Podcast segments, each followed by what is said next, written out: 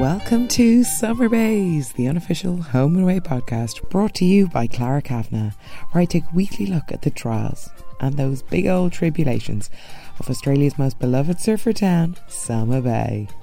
Each week I do a deep dive into the week's events and discuss dilemmas our characters are very good at finding themselves in.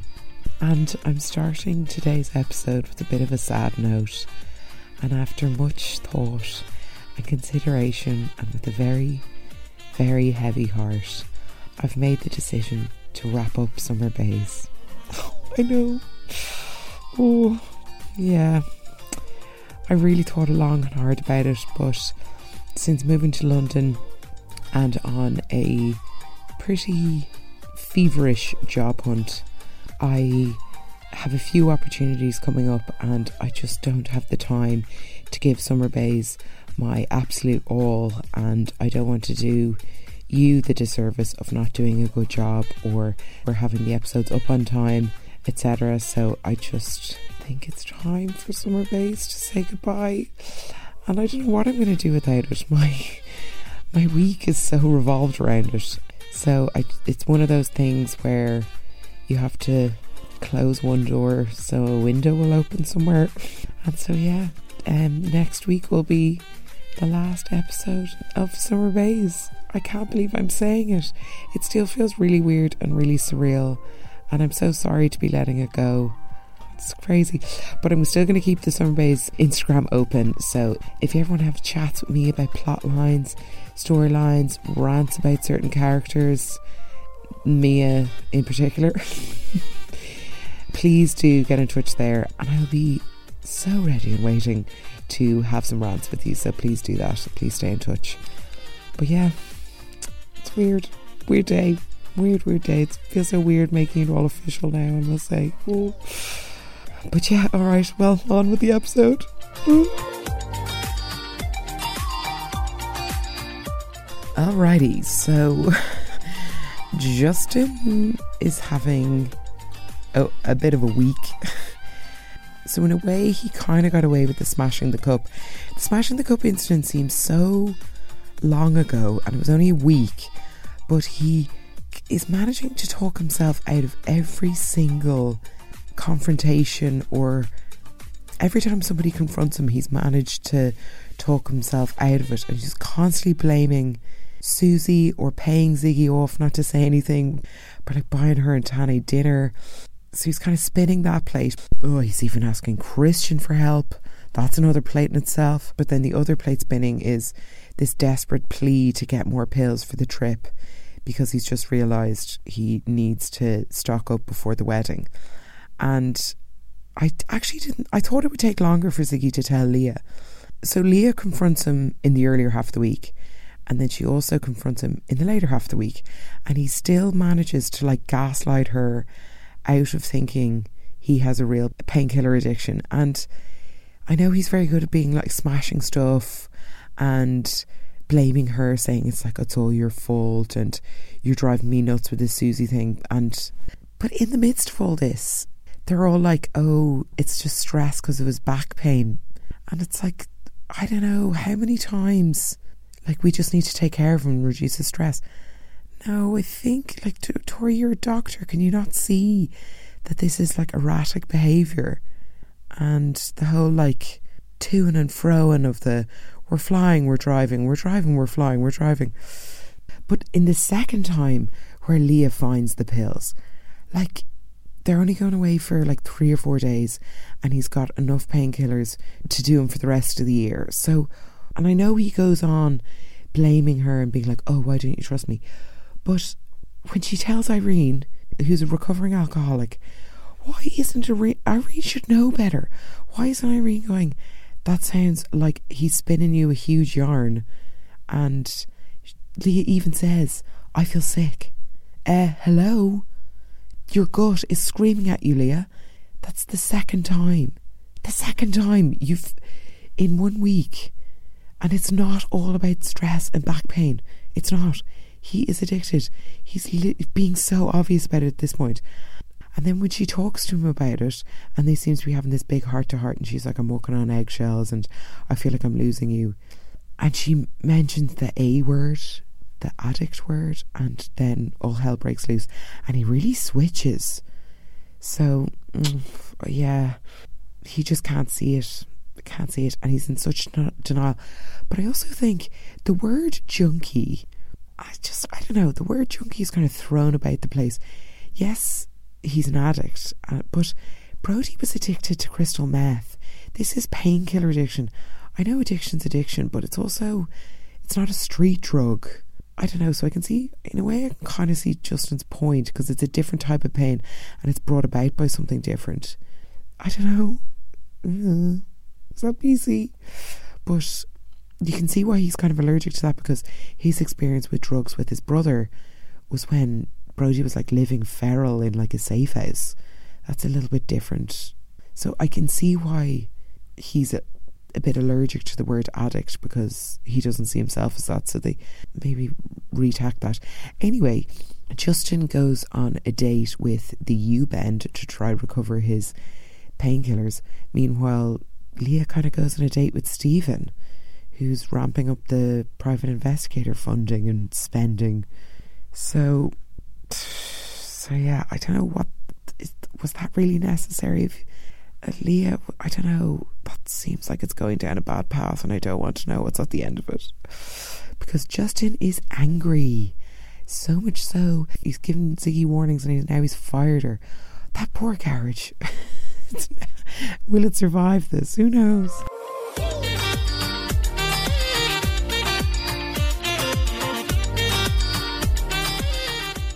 But on the other side of the Morgan household is Christian and Tori.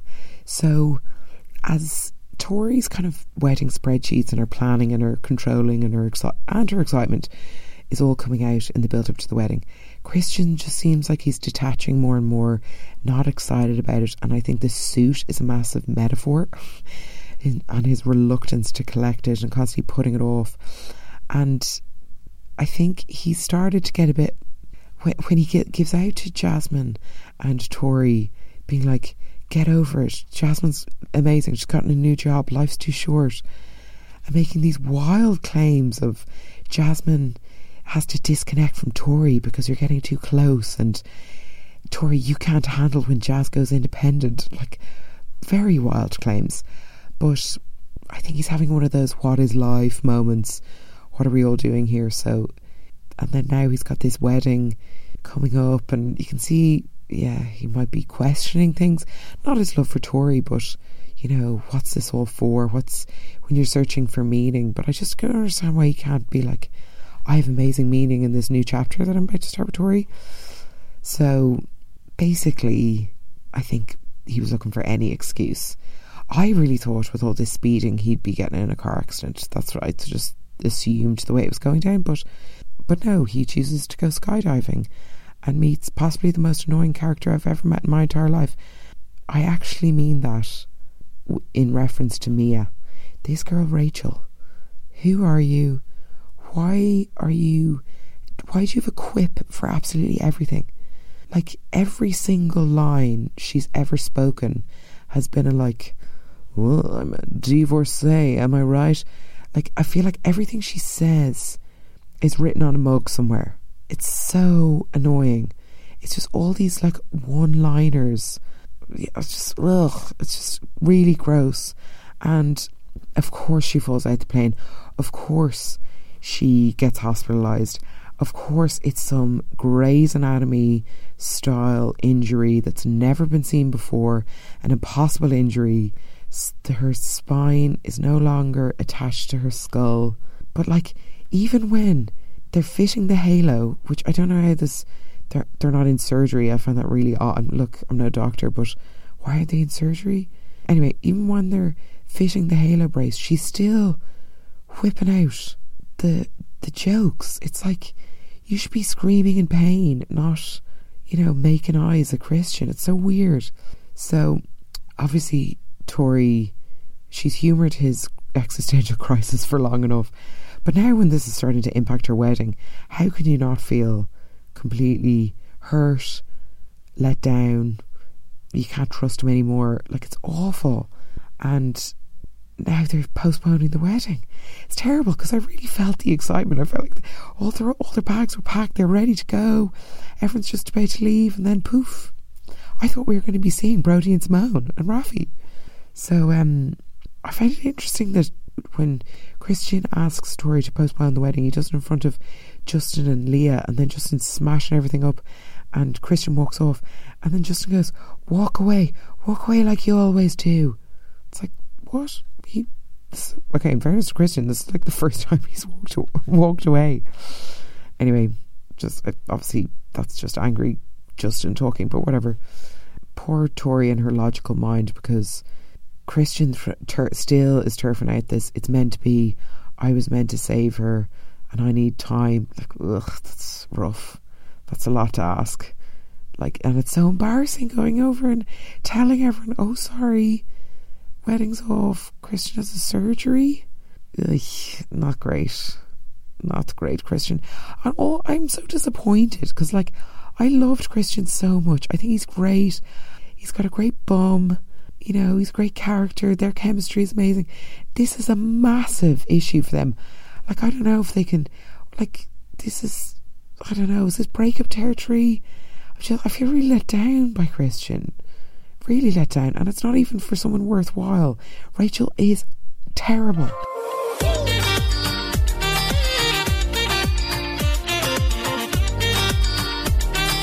Oh, la cucaracha, la cucaracha has really caused a lot of problems.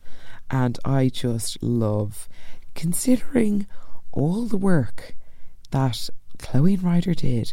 They didn't think to Google Translate Duolingo to figure out what La means. Oh, it's all about revolution, woo! No, you're an idiot. It's called the cockroach. And they are certainly Max Cockroach this week. She's so enraged. It's so funny. And this like battle between the two of them, it's oh, it's a bit it's just a bit basic. It's oh, like like she's getting so angry at the Stewarts, like going toe to toe with Alf and Max, like handbag swinging. It's just as such an overreaction, and it like is it really causing your business that much? trouble. And then it's like this tit for tat over, oh, well, you need this permit, and wow, we see a rat. It's just all this rivalry is just very, um, it's not even funny. It's like stressful when it doesn't need to be. And Chloe and Ryder know what Mac has been through. Like, why are you going down this path to really annoy her?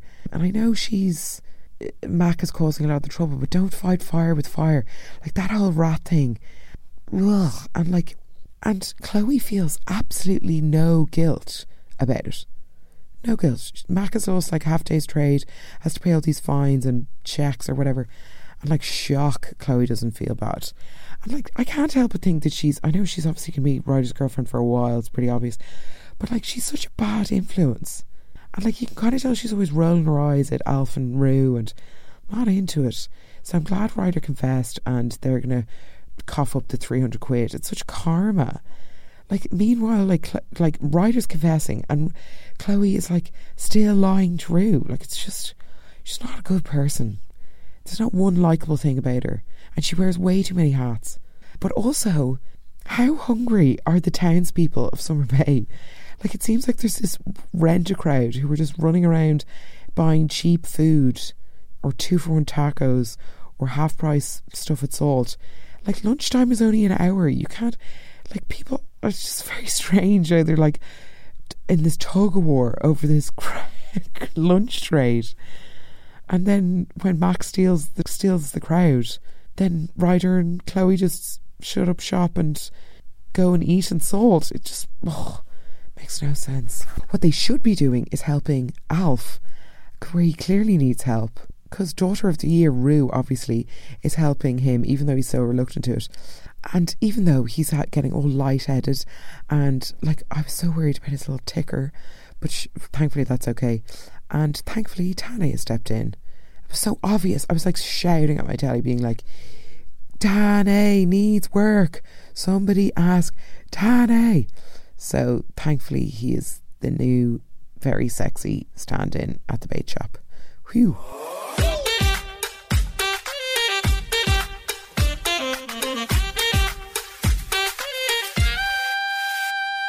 Alrighty, well, that about wraps it up for me this week.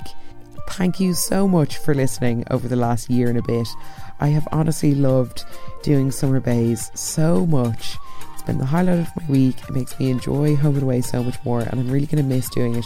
So please get in touch on Summer Bays Instagram at Summer Bays Podcast, or if you want to follow me at Classy Cabana, or you can follow me and find out what I'm up to next. Hopefully, these opportunities will be off the ground in the next few months. Very exciting. Uh, thanks a. G'day, and I'll talk to you next week for the last time.